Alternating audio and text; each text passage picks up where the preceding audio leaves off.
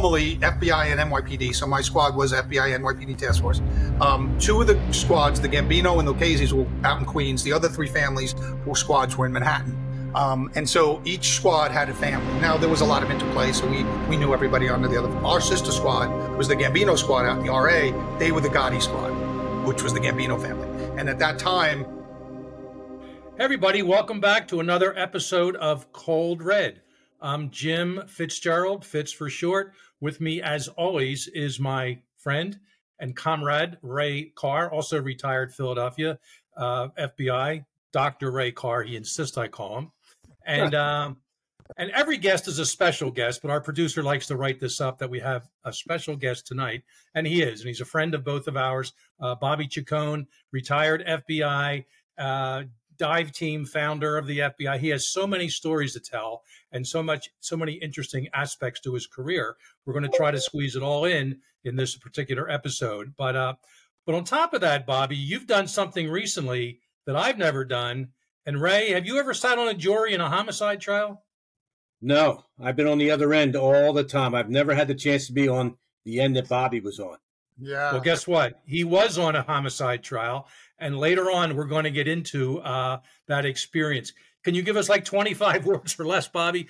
Kind of a teaser summing it up for our audience. What was it like? Six, about five months, right? Yeah, you know, 27 years in law enforcement and a lawyer. I have my law degree as well. So both of those things normally keep me off a jury. And for somehow, and the defense did have preemptory challenges, they could have gotten rid of me, um, but they decided to keep me on. And you know, I mean, look, I was fair and I was I was just as impartial as any other juror. I like to think. Um, so yeah, we can go into that. I knew one other agent in New York. He was actually still an agent in New York, living in Jersey, and he was brought on and uh, as a jury member there. I don't think it was a homicide; it may have been a, a civil matter, but that's pretty rare. Uh, they like the older retired folks that maybe don't have the professional backgrounds. Most most defense attorneys anyway. But we'll get more into that as we go along. But uh, but again, Bobby, thanks for showing up. We're on a text kind of uh, thread together, and we comment on different things we do like uh, we do like to talk a little bit about current events. And uh, Bobby, I know you're you commented on the news, and by the way, you're on um, all the different news channels uh, when when it works in your schedule. But uh, just yesterday, we had a leak of the Nashville, um, uh, at least part of the Nashville. They keep calling it manifesto. I know manifestos. This is more of a journal, a diary. Maybe there's more coming of it.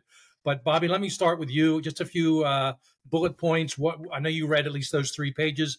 What do you think about it? Yeah, I think it was it was uh, the little bit we know that was leaked, and there's a lot more from what I understand. There's a lot more journals on his on his laptop, her laptop. I actually don't even know which way to refer to them, but um, but okay. the laptops and there's many more journals. Um, but what was leaked seems to be a highly agitated, angry person, angry at white people and rich people.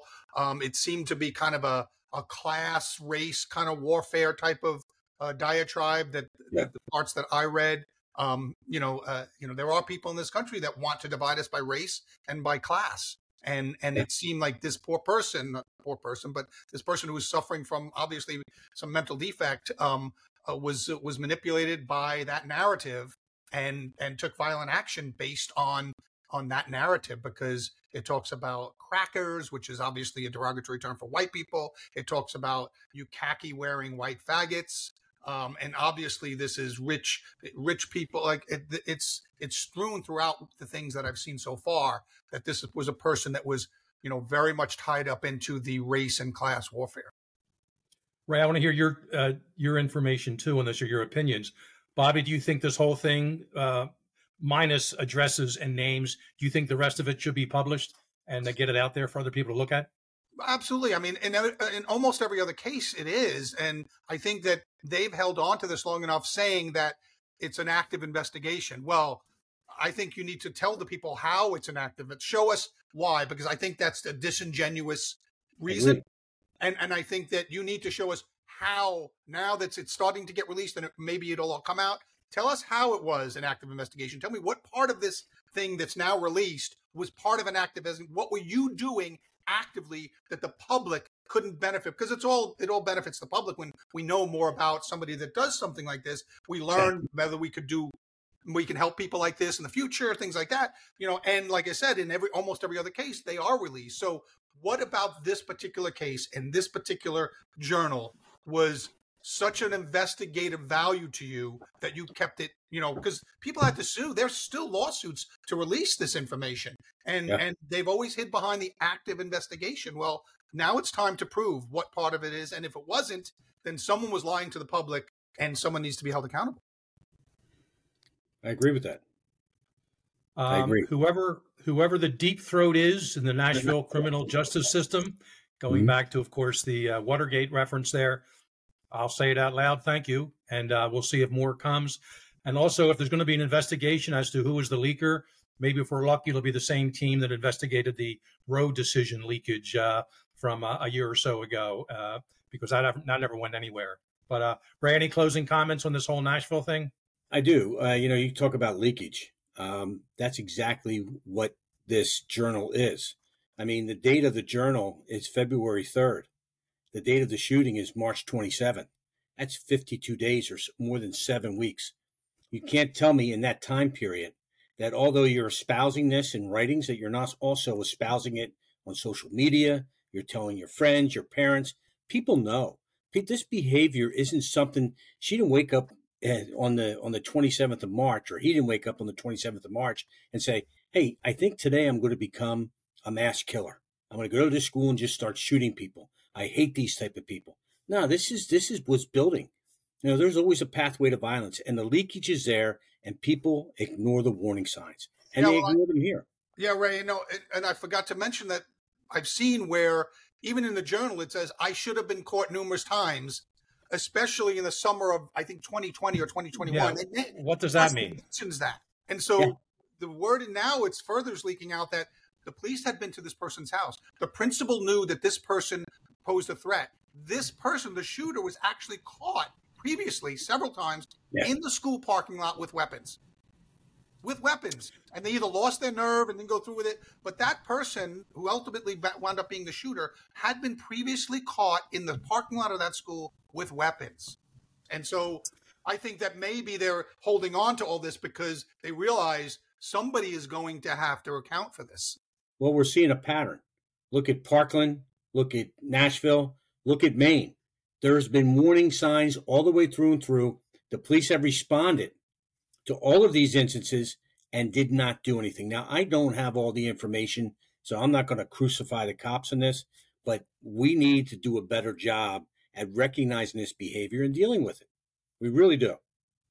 Yeah, it's it's a shame because I think in the end people look at these as problem kids and we should try to help them as much as possible and and up until they've committed a crime which a, a lot of times is the actual big event itself but like you said there's leakage beforehand there, there's this you know yeah. if they were if they had access to weapons that should have been curtailed that should have been cut off if they you know maybe they maybe we have to start considering more um, involuntary um, institutionalization of people beyond a 72 hour hold. I mean, the laws need to change so that the law enforcement, because look, everything rolls downhill. They're failed by their parents, they're failed by the school, they're failed by social services, and the uniform cop is the last person in line. And, and they have to deal with it then ultimately, right, at a school while the bullets are flying. And so all these failures, they yeah. can hide behind their bureaucratic administrations, but the cop in the street is the guy that actually has to deal with it. And and and so I think that there needs to be tools of those, you know, if those bureaucrats are going to hide behind, then need we need to be given tools to better kind of take these people out of these situations. Yeah, you know, I and I, I don't want to go down a rabbit hole here, but I really get tired of hearing people saying we need to curtail the guns, we need to take the guns off the street. It, it's it's a it's a misnomer, and really, this is not a gun problem. This is a mental health problem, and we need to start dealing with that. I don't know why we're not. I mean, how many times we have to see these things happen before we stand up and start dealing with the real issues here? I mean, you could put a gun, you can lay a gun, you can have a gun that sits on a table for weeks and it doesn't do anything until somebody picks it up. And we've know? seen attacks before. I mean, look, we saw knife attacks, 11 people killed, I think, in the UK. Yeah. We saw a truck attack in France where they used a, a rental truck to mow down yeah. 75 people people that are hell bent on violence and, and and hurting other people, they'll find a way. You have to you have to get the person out of that situation. If it's an institution, if it's in jail, whatever it is, you have to get the person because if they're not if they don't have access to guns, they have access to something else that's going to hurt somebody, a knife, a truck, whatever it is. They're going to find a way. I mean, Oklahoma City happened without a gun. Okay, that was there was no gun at Oklahoma City. That's true. That's true. You know, they they call these people active shooters, and really, what they should be calling them is active assailants because they're not just using guns, like you just said. They're using knives, axes, uh, bombs. They're using uh, yeah, trucks. vehicles, trucks. trucks. They're yeah. using all these different types of things. Yeah. So, um, we all agree this thing should be released. So the motivation of these types of future shooters, to me, the investigation is solved. I get it. They got to tie up some loose ends. Who are they talking to? Where did she get the weapons? Whatever. But we also want to know more about the motivation. Certainly, as a behavioralist, I want to know what drives people. I don't care if they're part of the mass culture or if they're little parts of the subculture that this person may have been in. And maybe some people were afraid to kind of uh, tap her on the shoulder and saying you're doing something wrong. And we have to talk to you and institutionalize you because she had some protection that for whatever reason, society seems to be giving certain people now. But when it comes to guns and violence, there's absolutely no excuse for that. So uh, I, I, think the three of us are in, in agreement there. So uh, so I do appreciate that, Bobby. Let's let's turn to you and your career. We kind of like to walk our audience through uh, the early days of our folks. Now, you come from a law enforcement family. You grew up in was it Queens, New York? Oh, Long Island. Long Island, okay, just along, uh, not far from Queens. Right. Give us a little bit of your background, your family situation, and because eventually you wound up in the FBI. But give us a little uh, pathway sure. there to your success. Yeah, I mean, all four of my grandparents were born in, in Europe: two in Italy, one in uh, Spain, and one in Ireland. And um, you know, my parents were first generation; they were from Queens. Um, and as happened back then, you know, as you got a, a job and you started a family, you moved out to Long Island. It was cheaper; you can get a house with a yard and my dad was NYPD. My mom was a nurse. Um, my brother became NYPD. My sister became a nurse. So they followed the parents. You know, it, those two are like kind of legacy. Law enforcement is a legacy, and so is kind of nursing. Uh, you know, and so um, yeah. So I grew up on Long Island. I you know I was the third of four kids. Uh, very classic suburban upbringing. Nothing special. Middle class, working class neighborhood on Long Island. Um, and then I did well in school. I just happened to be the third of four, and so I my my brother and sister um, kind of you know broke all the rules ahead of me, and so I was the good kid, and I did well in school, and um, I got a scholarship, a full full uh, scholarship from the Navy to study nuclear engineering at Georgia Tech. I graduated high school at 16. I went to Georgia Tech. I was young, too young actually, in retrospect. Um, so I studied nuclear engineering and had every intention of going into the nuclear Navy. It was 1980. Ronald Reagan had just been elected. Um, the defense budgets were ballooning, um, so engineers and anybody but the Navy was was getting many many job offers and and stuff. And so, um, you know, I walked through the NROTC office first day, and there's John. Uh, there's a picture of um, uh, President Carter, who had just left office, because people don't know. People always associate Jimmy Carter with the Naval Academy, um, but he was he was a transfer to Annapolis. He actually did his first two years at Georgia Tech. He was an engineering oh. student at Georgia Tech, Jimmy Carter. Okay. And then he transferred to Annapolis. And then so Jimmy Carter's pictures on one wall, and then the other wall was um John Young, who was the first shuttle pilot. He was an aeronautical engineer at Georgia Tech, mm. and he was the first shuttle pilot. Um, so the space shuttle was happening, and so it was really a heyday of engineering, the defense budgets, and and really I was right in the middle of that. I was in the Navy. I, I did a couple of my summer tours on ships, but in the end, the academics were too rigorous for me um, graduating high school early didn't give me the opportunity to get my advanced placement courses in math and science that I needed to succeed in that rigorous nuclear engineering program. Um, and so I transferred to the University of South Florida, uh, where my parents had relocated to in Tampa. Uh, got my business degree, went back up to New York, got my law degree at Hofstra University out on Long Island, um, which you know very well because you've been there. I do, I do. and um, and then I went right into the FBI. I actually took the NYPD test. I was on the list to go NYPD. My brother was a few years ahead of me on the job, and um, I had every intention to go in NYPD. And then I kind of the FBI came around at a career day, um, so I was a little interested. I talked to my dad. Um, then I went to visit my dad. My parents in Florida had a long talk with my dad, and my dad's actually the one that um, steered me into the FBI. He goes, "You'll, you'll," he goes, "The feds." You'll be it'll be more varied you'll have um you know probably a little better money a little more travel a little more you know a little more variety he was afraid that um that i'd get bored uh, I wouldn't have. I would have loved a career in NYPD, but my dad's the one that kind of encouraged me. Um, and you know, my dad was he was a cop in the 60s and 70s. Um, you know, it was a turmoil time. He went through the Knapp Commission, yeah. NYPD. The Knapp Commission was really, you know, Serpico and all that kind of stuff. Right. He right. was a little soured, I think, my dad, at, towards the end of his career. Um, and uh, and so he he he said, "Go with the feds. It'll probably be a little bit of a better uh, course." And you know, and then I, I, enjoyed every day of 27 years I spent in the FBI. Great friendships, you know, and, and professional uh, collaborations. Bobby, before we move on to FBI, you told me uh, a few months ago of a very moving story uh, about uh, your father while in the NPD, NYPD, and I think your mother got a phone call or a knock at the door. Can you walk our audience through that? Yeah, so this was in the early 70s. I was probably 10 or 11 or 12 years old, and I remember because I the way our house was, I, my room was right next to my parents' room on the first floor. My sisters and brother were upstairs. Um, and um, my dad was part of a unit, special unit in the NYPD. So at this point in time, I remember, cops were being executed. The SLA and a couple of these uh, black radical groups were actually executing cops, um, black cops, white cops, no matter what. And and I think they had six officers executed in a short period of time. So um, you know, my dad was on this special unit going after these really hardcore radical um, black militant groups, and um, you know, here I am, a ten or eleven year old kid. Now remember that um, uh, there's no cell phones and there's no, you know, even the neighborhoods yeah. my dad worked, the, the, the pay phones were all broken and stuff. And so, you know, and, and I'll tell you just to back up a little bit, I get triggered a little bit. I was triggered in, in 2008, I think it was, remember it, it, actually in Philly, um, the, uh, the two black Panther types standing outside a, a, a voting, uh, hall, a polling place the yeah, holding their weapons. Yeah, the weapons, the black mm-hmm. uh, leather, and all that. Yep. That was a trigger for me because those were the kind of people that I had in my mind that were killing the cops ultimately. And um, you know, and I and I've had other triggers like that. BLM when all that BLM started, you saw some people like that. Yeah. Um, and so, as an 11 or 12 year old kid, I remember one night.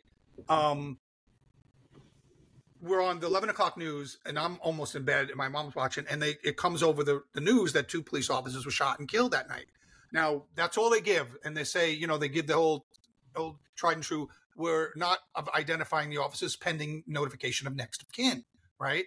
And so you know it it um so this is 10 11 o'clock at night probably and my mom i can hear my mom crying and then she gets a phone call and i hear her talking but it's muffled and, and it turned out to be one of the other wives of somebody in my dad's unit and she said, "I haven't heard. Have you heard?" So all the wives are now calling each other. Have you heard? And there's no there's no cell phone. Nobody's calling.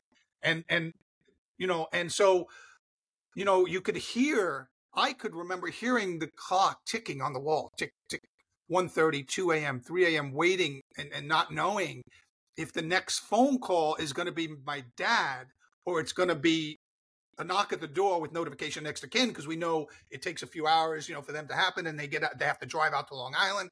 So you're standing there. I remember laying in bed, eyes wide open. My siblings, by the way, were upstairs sleeping because they didn't hear most of this. My mom had the TV on in her room, and I was next door, and um, I could hear her crying and sobbing, and and I just laid there. The fear was palpable. I can still, it still kind of bothers me to this day, and um, just the clock ticking and knowing there's either going to be a doorbell ring or a phone ring, and either one could be bad news. And ultimately, you know, I don't know, it was probably three thirty four in the morning that my dad was able to get to a phone back at the station house and and call my mom. But and then I could hear my mom talking to my dad. I get choked up a little bit even thinking about, it, but like I can remember my mom and then I knocked on the door. She didn't even know I was still awake. And then I and then she grabbed me and we had this huge embrace and she was crying and breaking down and and it was just it was just one of those life moments man that that, that i still remember yeah. and then you know like they said when i saw those two guys standing outside that polling place in philly you know yeah. it, it it is it bothers me it bothers me you know because of that because these guys were out there killing cops and, and my dad was right in the middle of it luckily you know nothing happened but you know he was on the scene you know we i later found out he was on the scene of those two cops that were killed and he was doing you know everything that they needed to do so calling home you know it's just not a priority at that point. You know what I mean? It, it is, but it isn't. Um, it, you know, he he had it in his mind. The minute he could get to a phone, he was going to make that call. But but when you're in the middle of it and two cops are laying there with their heads blown off, you know, I mean, cops are cops. You know, it's there's there's other priorities right away and stuff. And so, um, yeah, so that was um that was a pretty that was one of those life events that you never forget. Wow. Wow. No, no happy ending because two officers, of course, were killed. But at least within your household, you had the privilege of your dad and yeah, your yeah. mother's husband coming home that night. Of course, your siblings are upstairs; they didn't know a thing, but that's No. probably a good thing. They didn't know anything. Uh, the next morning, when my dad walked in the door, my mom and him have this huge embrace, and then you Uh, know, then they found out through the news because then my parents were, you know, my dad came home, and then my mom went to work as a nurse. She worked the day shift, and dad worked the night shift, so they kind of tag teamed, and then mom would she had just enough time to give us breakfast and run to work. Dad got us ready for school, and then he went to sleep. Uh, you know, while we were at school, he slept. Now, it, it may be a little different today with cell phones, but I guarantee you there are wives and spouses and husbands of police officers out there that they may hear something went down and they still have to wait an hour, maybe even two, until someone calls. And they may be calling their spouse's cell phone, but for whatever reason, just like your dad, he was working the case, maybe still protecting himself, quite frankly, and his colleagues. So, uh, so we like to give. Again, there's no real.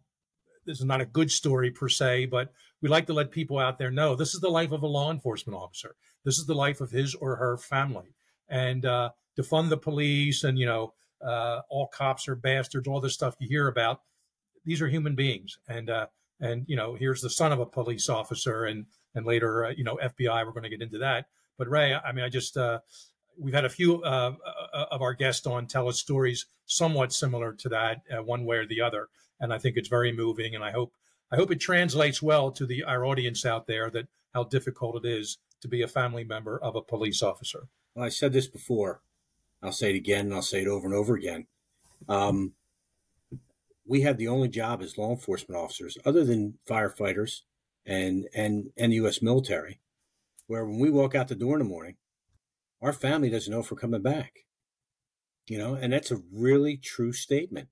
Every single day we walk out, even us as FBI agents, we weren't succumbed to some of the uh, dangers every day, day in and day out that that the uh, the local city police and the local police are because they're making those high risk stops and going to domestic violence calls. But you know, we still had the dangerous situations, but we just don't know. We don't know what's going on. We don't know what's going to happen, and that's That- that's the thing. You're right, Ray. It's not. It's not that. So obviously, FBI agents get killed at a at a smaller rate than law. But 100 percent of us face the same danger. Absolutely. That's the thing. 100 percent of us, like you said, every FBI agent, almost every, unless they've got desk duty and they're working a, a violation that doesn't require that. But most of us, um, you know, walk out the door every day with that danger. I mean, I worked drugs and gangs for a number of years. I We'll mean, pop back we all worked those violations that were I that you. Ray. My, my wife still remembers me, you know, putting on a vest and at three in the morning and leaving the house because you know, informant said there's a deal going down. And we, we have to Yeah. rally the troops and stuff. It's just nature of the business. Um, you you forget about it a little bit, and and it becomes um it becomes almost instinctive to us. But you know, we we have to remember our families back home because they're not. I agree. I know running out in the middle of the night, phone call comes in, you're sitting down 9 30, 10 o'clock at night, you're finally relaxing, phone call comes in, you're back out the door. And you don't come home till the next morning when everybody's getting up and going to school. Yeah. I get it. I get it. Yeah. So, Bobby, uh, what year are we talking? Uh, you law, law degree, applied to the bureau, and you're at Quantico. When are we talking? What year? 1987. what's So I started law school in 85. I did it in two years. It's a usually a three year program, but I did law school in two years. Um, finished in 85, 87. Um, I literally graduated law school August of 87 and entered the FBI Academy in September of 87, like three weeks later. I had applied early on, like two years, a year and a half before, right? The, the background investigation and stuff. Uh, So they were doing all that while I was in law school. And then it, the timing just worked out perfectly for me. Um, and uh, they had a cl- they had a slot ready for me. I got the call, I think, in May or June that I had a class, um, 87, 18. And um, and so I finished in August and I took two weeks vacation and then I went to Quantico September 13th, 1987, 87, 18. And that's right around when the bureau was starting. You could go back to New York City. Is that what you did? That's right. That's right. So back then, uh, you couldn't go back to the office you processed through. Process meaning where you applied and where they did all of your basic paperwork. Uh, most of the time, that was where you lived, and so you couldn't go back to the office where you processed through. Um, that was the general rule. In, in New York was the exception back then at, at the time when I was in Quantico because it was so hard to staff and people would you know do two or three years in a small office say st louis and then they would be transferred to new york the cost of living was so high you know the wives didn't like it you know whatever reason and so you had a lot of people quitting when they got transferred to new york so they had to kind of figure out a way to incentivize people to go to New York. So the first thing they did was say, well, anybody from New York that wants to go back because your family's there and whatever, you can go back. And that was the first thing. This is before they had some financial incentives. They said, if anybody wants to go back to New York and you process through New York, we'll lift that policy restriction and you can go back to New York. And so I think five of us from my class um, put in to go back to New York. And so in Quantico, there's this kind of um, tradition that about the eighth week mark, about the halfway through your training, you get your first office of assignment, where you're going to go when you graduate Quantico. And if yep. you have no idea where it is, they ask you to put your preferences down, but nobody really put too much credence in the fact that they listen That's to what true, you want, yeah. you know. And so, so everybody puts Tampa and Phoenix, like these small offices that have great style of living, standard of living. But um, so everybody gets it and they make you open the envelope in front of the whole class and go oh i'm going to anchorage or i'm going to whatever. And and it's a shock to people. They don't have any idea. But the five of us that chose new york we were we were kind of you know we knew where we were going. So they made us get up there and read it but everybody kind of laughed because we knew we had requested to go back to new york and you know you were guaranteed at that point to go back to new york. So um, i knew where i was going. Let me ask you this. There was a rumor and tell me if this rumor was true uh, I came in in the late 80s, probably a little bit longer than the year after you. Uh, early 80, I was 89 too. But uh, a lot of the guys, and it was the same thing. If you wanted to go to New York, you can go to New York. But when I got my first, when I got my uh, my orders to Buffalo, it wasn't New York, but it was Western New York. But they would talk about agents in New York that were being coming out of the academy, and even agents that had been there for a couple of years that were on food stamps. They hmm. couldn't afford to uh, live in the city. They had to move way out. Some were living in Pennsylvania uh, so that they could afford and travel. Jim, yeah. you were one of those. But is that true? Were there really agents on food stamps? I had heard that too. I had heard it about San Francisco, and the way I heard it was that you know there's a, there's an income level right below which you right. qualify for food stamps, and I mean, back then, I don't know what the bureau, I mean, it was 35,000, 37,000 was like a, a, new agent, GS10, you know, agent or something, some crazy low number. Um, and uh, I think that in New York and San Francisco, whatever that starting salary was for agents um, was below that line that you could qualify for food stamps, um, I think. Yeah. Um, but then shortly after I got there, they started incentivizing it in other ways. We got the COLA, we got a housing allowance, but you're right a lot of guys I know lived out in Bucks County, Pennsylvania, was a yeah. very common place for New York agents to live. So that's people have to understand that's three states. That's two states away. So you're traveling one you live in one state, you're traveling through another to work in a third. So that's three states basically you're traveling yeah. to every day. You're traveling through three states to get to work and back. Um, that's quite you're, that's quite a, a, a burden. And that was uh, my my benefit was I never had to move because I was a cop in Bucks County, Pennsylvania. So I raised my hand for New York, and uh, and and luckily I got it. Uh, they told me with my 11 years as a cop under my belt, if I didn't raise my hand for New York, I'd probably sent be sent to an Indian reservation somewhere oh. because you know I have the street experience, the arrest experience, and I could hit the ground running on a two or three agent uh, resident agency there. So so I said New York. So for seven years, two hours up, two hours back every day. Uh, I love it. Good memories. I'm glad you mentioned that. People should understand. Your listen, your listeners should understand that Indian reservation work was the most dangerous work in the bureau, and and they yep. had a lot of problems staffing it. Nobody wanted to go to Indian reservations because you were more likely to get killed on an Indian reservation as an FBI agent than you were in inner city New York or Detroit or Chicago because it was that dangerous. Number one, you're out there pretty much on your own. Um, there's very little backup. You're working with maybe one partner. Um, and and it was just the Wild West and and stuff. And so people, you know, I remember seeing one time uh, Durango, Colorado. Men's Journal had it as one of the nicest places to live. But there was an RA there. There was a small FBI office there with three agents assigned, and nobody wanted to go there. It was actually a hardship office at that time. And it was a hardship office because 90% of the work was Indian reservation work. Um, and that's why they wanted cops with street experience to go to those places because they were extremely dangerous places to work.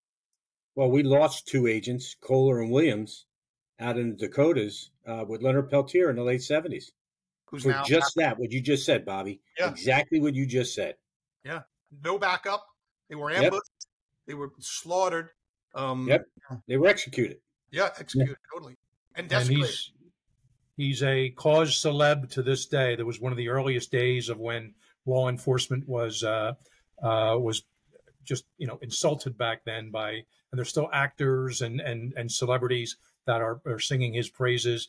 Um, Mumia Abu Jamal in Philadelphia, who killed a guy I knew, Danny Faulkner, in the, yeah. in the early 1980s, a Philly police officer. But uh, anyway, so we're getting kind of away from that. But Bobby, you're uh, you moved back. Were you still living in Long Island? Did you go to the uh, 26 Federal or the LIRA? Where did you no, wind up? No, what was I, I, you know, in typical New York fashion, I uh, as soon as I had the official paperwork in my hand, um, I went to my basically it was called FOAC, was Field Office Administration and Communication. That was the class. My FOAC instructor was a former New York agent, and so I who who was kind of a really kind of guy that you knew had connections all over the place. And so I went to him at lunch one day, and I sat in his office. And I go, look, because again, people should know that when you first go to New York, you were going to get to an applicant squad, and nobody wants to work applicants. It's like interviewing, and you're not really doing, you're not resting anybody. So the, the, the game was to avoid applicants if you could. So I went to this guy uh, and said, "Hey, look, I'm a New Yorker. My dad were the cops. You know,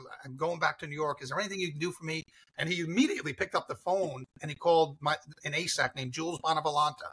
Um, and as old as I am, Jules's son, I think, was the SAC in Boston recently or something. Mm-hmm. So that's his son.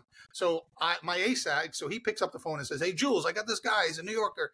You know, and so Jules, my first day in, I walk into Jules's office in Manhattan, and he goes, "You know, where are you from?" I go, "Long Island. I'm staying with my brother right now until I figure out where." He goes, "Oh, I have a I have a squad out in BQ, which was the Brooklyn Queens RA, the Metropolitan RA, they called it, BQ MRA." Um, and he says, "You want to work um, the mafia?" And I said, oh, "I'd love it, you know, of course, you know." And so I was put. So there was a Long Island RA, which was much smaller. There were less openings there, but I got right into the Queens RA, um, which, by the way, was bigger than most field offices in the FBI. Just the RA was. Um, yes. So I got on an organized crime squad targeting the Lucchese crime family um, at the time. So I cut my teeth on wiretaps and informants. You know, the mob, the typical mob stuff that you'd see in movies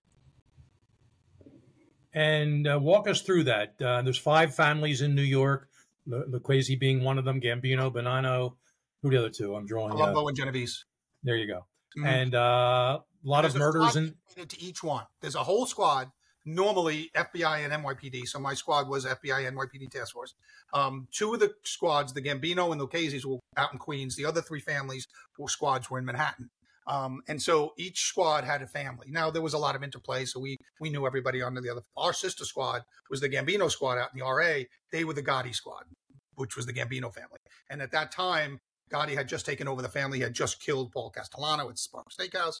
And so, so it was a real hot time for organized crime. Sammy the Bull, you know, all of this stuff was happening while I was there. One of my first assignments I remember was sitting in a conference room redacting, which is taking a black pen and getting rid of names and addresses and phone numbers uh, for Martin Scorsese's assistant because they were in the final stages of a of a script for Goodfellas. So Goodfellas, the movie, um, was based on my squad. So Henry Hill, played by Ray Liotta in the movie, Henry was a, an informant on my squad.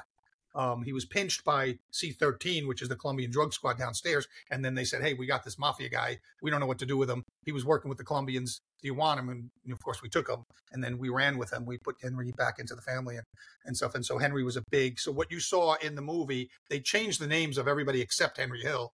Um, I don't know why, but um, so Paul Sorvino was the head of our family. He played a guy named Polivario, which was really Vic in real life. But um, so what you saw in the movie Goodfellas was kind of the, what I was doing. Eddie Maloney, who was the U.S. attorney, at, head of the strike force, the organized crime strike force at the time, uh, is actually in the movie. He plays himself in yes. the movie. And yeah, so um, eh. so that's what I did. You know, wiretaps, following wise guys around, working informants, the traditional you know, great up. We we had dictation machines. We did not have computers on our desks. We had reel to reels, the old uh, Revox machines, yeah. reel to reels with the pedals that you, you could listen. yeah, yeah. The pedals and backup, and uh, yeah, so that was really a great way. And it, my partner was a was a detective, an NYPD detective, and um, it was a great couple of years just learning the job from old timers who most of the old timers that I got broken into at that time um, got their uh, creds directly from Mr. Hoover um, because they were old enough to have come in in the late 60s. Um, nice. And now it was the late 80s. I have two questions for you, Bobby. Number one, whatever happened to Henry Hill? Henry, um, well, I think I know he passed away. I think. I mean, he was he, he was around. He made the he was on Howard Stern. He was like a regular on Howard Stern for a while, and I mean, he became like a mini celebrity out there. I mean, he wasn't. I don't know why or how he did it. Henry was a bit of a character and stuff, and so he mm-hmm. was very. Um, you would think in a guy in witness protection uh, would do a, a, better job at laying low, but he he didn't care after a while, I guess. And I, I used to hear him on on Howard Stern and roll my eyes and go, Henry, what are you doing? Um, but I think I think I I, I, sh- I should confirm that. I don't want to say it if he's still alive, but I think I think he passed away now. Uh, and number two, did you ever get a chance to work with your brother? Yes, uh, on two occasions because my brother went on the PD in 1980, so he was a couple years ahead of me. And in 85, 86, crack basically exploded in New York City. And so the crack was out of control. And, you know, like everything else in law enforcement, we kind of play catch up when something new comes along. And so the PD uh, out in Queens, because Queens is where it really it took off. Um, Manhattan was still mainly heroin, but crack really sprouted up in, in Queens, and so they they formed what was called the 101 crack unit, 101st, you know, like airborne and stuff, 101st crack unit. So my brother got assigned there, and then I was doing a couple of drug cases downstairs with the in the RA with the uh, Colombian drug squad, just because as a new guy, you want to do everything you can on all the squads, you know. And so right. my boss, my boss would let me do that, and and and so there were uh, two that I remember, two particular, one of these roundups, you know, the 300 person roundups and stuff. And it was jointly with the PD and stuff. And so, um, where take them over, take them over the Brooklyn Armory, right? That's where we would uh, process them. Yeah, or yeah, Fort Hamilton, and yeah, yeah, yeah, yeah, yeah. And so, and so, like, like there were two where like my team and my brother's team, they weren't a task force, but they were married up because this big thing, everybody had to kind of, you know, send people and stuff. There were two different ones of these big massive roundups where my brother and I literally were kind of going up the stairs together and uh, and going through a door together. It was it was pretty fun. That's cool. Nice. That is nice. Now, at some point, you um, you move from the sort of Italian mob to the Caribbean mob, right? Jamaican uh, gangs, yeah, Jamaican posse. So uh, a couple of years into the work in the mob, believe it or not, um, it was a little slow for me because you know those those guys were really slow, and and, and I was like, I was look, I, I came on the bureau, I was 24, and so if it was the second youngest of my class. The average age of my academy class was 29 and a half. And so I was young, I was single, I was, you know, living in New York. I wanted to go, go, go, go. And so, so word comes down one time, uh, hey, they're forming this new squad. Unfortunately, it's in Manhattan, but it's going to be really fast paced. They're going after these non traditional organized crime groups, Jamaicans, Asians, all these different gangs and stuff. And it was supposed to be like one of these really kick ass squads. So I, I said, you know what? It's time for me to try something new. And I, and I raised my hand and I got assigned to the squad It was in Manhattan, which I wanted to go back to headquarters anyway because I, I think there was I was missing a little something not going there first. You know, I didn't I you know I didn't know a lot of the office people because I was out in the RA and stuff, and so it gave me a chance to go back into Manhattan. Again, I was single. I didn't care about the hours. I was I, I would work 18 hours a day and be happy with it. You know, I was you know partying and stuff, and um, and so I got on this squad, and I just fell into. I had another NYPD detective second grader, Tommy Bruno, an amazing detective. Learned a ton from him, and um, and him and I went out to Brooklyn where he used to patrol when he was in his mm-hmm. uniform days, and uh, he taught me the streets. He taught he introduced me to guys in the precincts and informants, and and we just rock and rolled. And um, over the next ten years, I worked Jamaican posses. I became the FBI's leading expert in Jamaican. They sent me to Jamaica. They sent me to the UK. They sent me to Canada. Um, I testified before Canadian Parliament uh, as a expert because eh, they were fashioning their own version of RICO, and that's what we were doing in Eastern District of New York, the Brooklyn Federal Courthouse. I was turning one RICO case after another. My first indictment, I was three years in the bureau, four years in the bureau. I had 54 people indicted in one indictment. Um, we did 36 search warrants in one night. Um, most of them in Brooklyn, yeah. but also Albany, New York, and Dallas, Texas. We took down this huge case. Um, yeah, it was it was quite a. So that was my kind of my rock and roll time. We were doing two, three warrants, drug, drug search warrants a week. Um, it was it was really it was really a fast paced thing. It's really what I was looking for. Um, and, and that was that was some of the fun. That was really some of the fun stuff. Bobby, on the on the right next to the bank robbery squad, C nineteen was C nine, the fugitive squad. And remind me, there was a guy. I think he was uh, Jamaican by birth. Mm-hmm. I forget his name, but I think when some of these wires, and I'm sure you got the language down before long. Yeah. this guy, you'd hear some of these wires, uh, meaning you know the uh, wiretaps, if you will, uh, recording these phone calls, and he would listen to them. Oh yeah, he means this, he means that. Do you, do you remember who I'm uh, speaking was of? Was it Billivan? Billivan Johnson? No. There was two guys. There was two Jamaican-born agents, Billivan Johnson and Wilfred Baptiste. Um, Wilford, yes. Yeah, both of them were, were Jamaican-born agents. Um, Billivan actually wound up being my undercover for a long time. Him and I really got along well together, um, and and he was a great undercover. Um, we we put him with the mob, we put him with the Colombians, and everybody bought him. He was literally born and raised in Jamaica, so he was the real deal. I mean, you couldn't you know, that we would have wiretaps on the Italians and he would meet with them and leave. And Billy was the most gentle guy you'd ever meet. I mean, he was, but he, when he turned it on, it happens. He turned it on. And that's what editing's all about. And can I still go? So, so he, he was the most gentle guy, but when he turned it on in his persona, we would have the Ita- him leave, and then we would listen to the Italians, and they were all afraid of him. They were like, "Man, that guy's a killer," you know. Like, and it was just Billy. We knew Billy as as this gentle guy. Um, and then, um, yeah, we did Island Green, which was a joint case with um, Miami Division. Andy Bland was the case agent down in Miami, and um, and we did uh, cocaine for green cards. One of those cocaine for green cards, we indicted 119 people where they were bringing in um, cocaine and, and, trading them for green cards, and we were giving them temporary green cards over the course of a year. And then when we when we were going to bring them in for the real green card, um, that's when we took the whole case down. And um, I remember man, from like seven in the morning, we had a whole suite of rooms on one floor in the Holiday Inn at JFK Airport, and they would come in one after the other groups in small different groups would come in in three and four guys at a time. And we had this suite. We had um, the tactical team was in the it was in the bedroom of this suite. They would come in, they'd give us the cocaine, we'd give them their final green cards, and we take He's it. freezing up a little bit. You good there, Bobby? Yeah, I'm good. You hear me? Okay. Yep little yeah. freeze there, but that's right. That's what editors are for. Yeah. We have great so we, producers. We had this whole system set up where we we um we'd take them down in the room, and then we'd shove them across the hall and process them. And then we had a team in the parking lot, a team in the lobby, and the teams upstairs, and they were coming in like they were scheduled all throughout the day. It was like amazing. Um, and of course, you get these little hiccups. You know, we didn't know. Sometimes there were guys that would arrive with their kids, and so we'd lock them up, and then we had to have two agents get a different room on a different floor. And this is how the, the funny thing, you guys appreciate this story. So a different floor, I had to get two agents to just babysit the kids, right? So we got six or eight kids, you know, ranging age from five to 10 or 12. And at the end of the case, it's my case, right? So I'm doing all this stuff. And the end, like a month later, I'm dealing with the hotel receipts and they rented like six or eight movies during the course of the day, Disney movies to keep the kids. Uh, well, I got somebody at finance at headquarters saying, we're not paying for movie rentals I, you know, I'm like, wait, you don't understand. Like, they gave me such a hard time. It was months before I could get payment for the movie rentals because they were Disney movies. Now, you don't understand. They had kids in the room. We didn't know what to do with the kids. We couldn't call social services until the end of the day. You know, and, and it was just one of those typical bureau stories where like finance was not going to pay that bill not pay the, the extra money for the for the I had to get all kinds of approvals, SAC approval, and and it was just a round and round and round. That's. It was, it was just one of those crazy things. It's it's better they were Disney movies than porn movies for adults you were trying to get reimbursed for. Because right. we all babysat those guys who yeah. wanted to keep busy at night, and uh, you had to justify yeah. those bills. Now, Bobby, you're a kid from Long Island, New York City. Uh, you're busy with school, law school.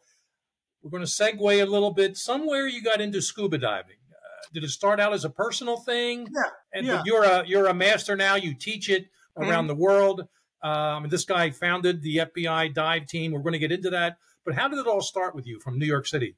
I was a recreational diver. Um, I took a class in college because it was three credits and it was you know fun and stuff and so and then uh, you know I started diving in the Caribbean. You know, in New York, you know, you just thought you go, you you get you join a dive club and then you kind of maybe dive around Jersey. Jersey is temp- is very challenging diving because a lot of shipwrecks, but they're deep and they're it's tough diving. If you want, most of us that dove in those areas, we dove really easy stuff and then we would go to caribbean a couple of times a year with 40 50 people from a dive club you'd all go into one of these big resorts and you'd spend every day diving um, so you'd dive a little bit during the summer and then you'd usually have one or two big vacations during the year where you'd go to the caribbean and dive that was my extent of my diving and then in 1995 or 96 the FBI New York office had pretty much the only sanction. There was some other diving in some other offices, but it was the only sanctioned dive team in the FBI, and um, and it was in our, if you remember, our special operations division. New York had an SOD, um, and uh, Kallstrom was the, the the leader of it then, and then so it was all tech guys. It was all TTAs. It was a very quiet, very you know under the radar type of team. Um, but they got so busy that in 96, 95, they opened it up to the criminal division, and they they were very hesitant because they were the cat was going to get out of the bag.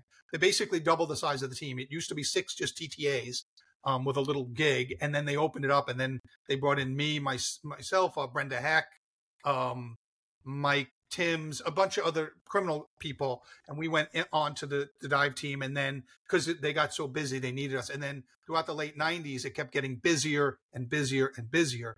Um, but you know, I got on the team in 95 and a year later, um, we were down in Atlanta diving in Lake Lanier for the rowing events because they had a 20,000 person stadium built on the water and stuff. And so the substructure went down 40 feet into the water. So we would have to dive it and search it, and make sure nobody planted any bombs on it and stuff.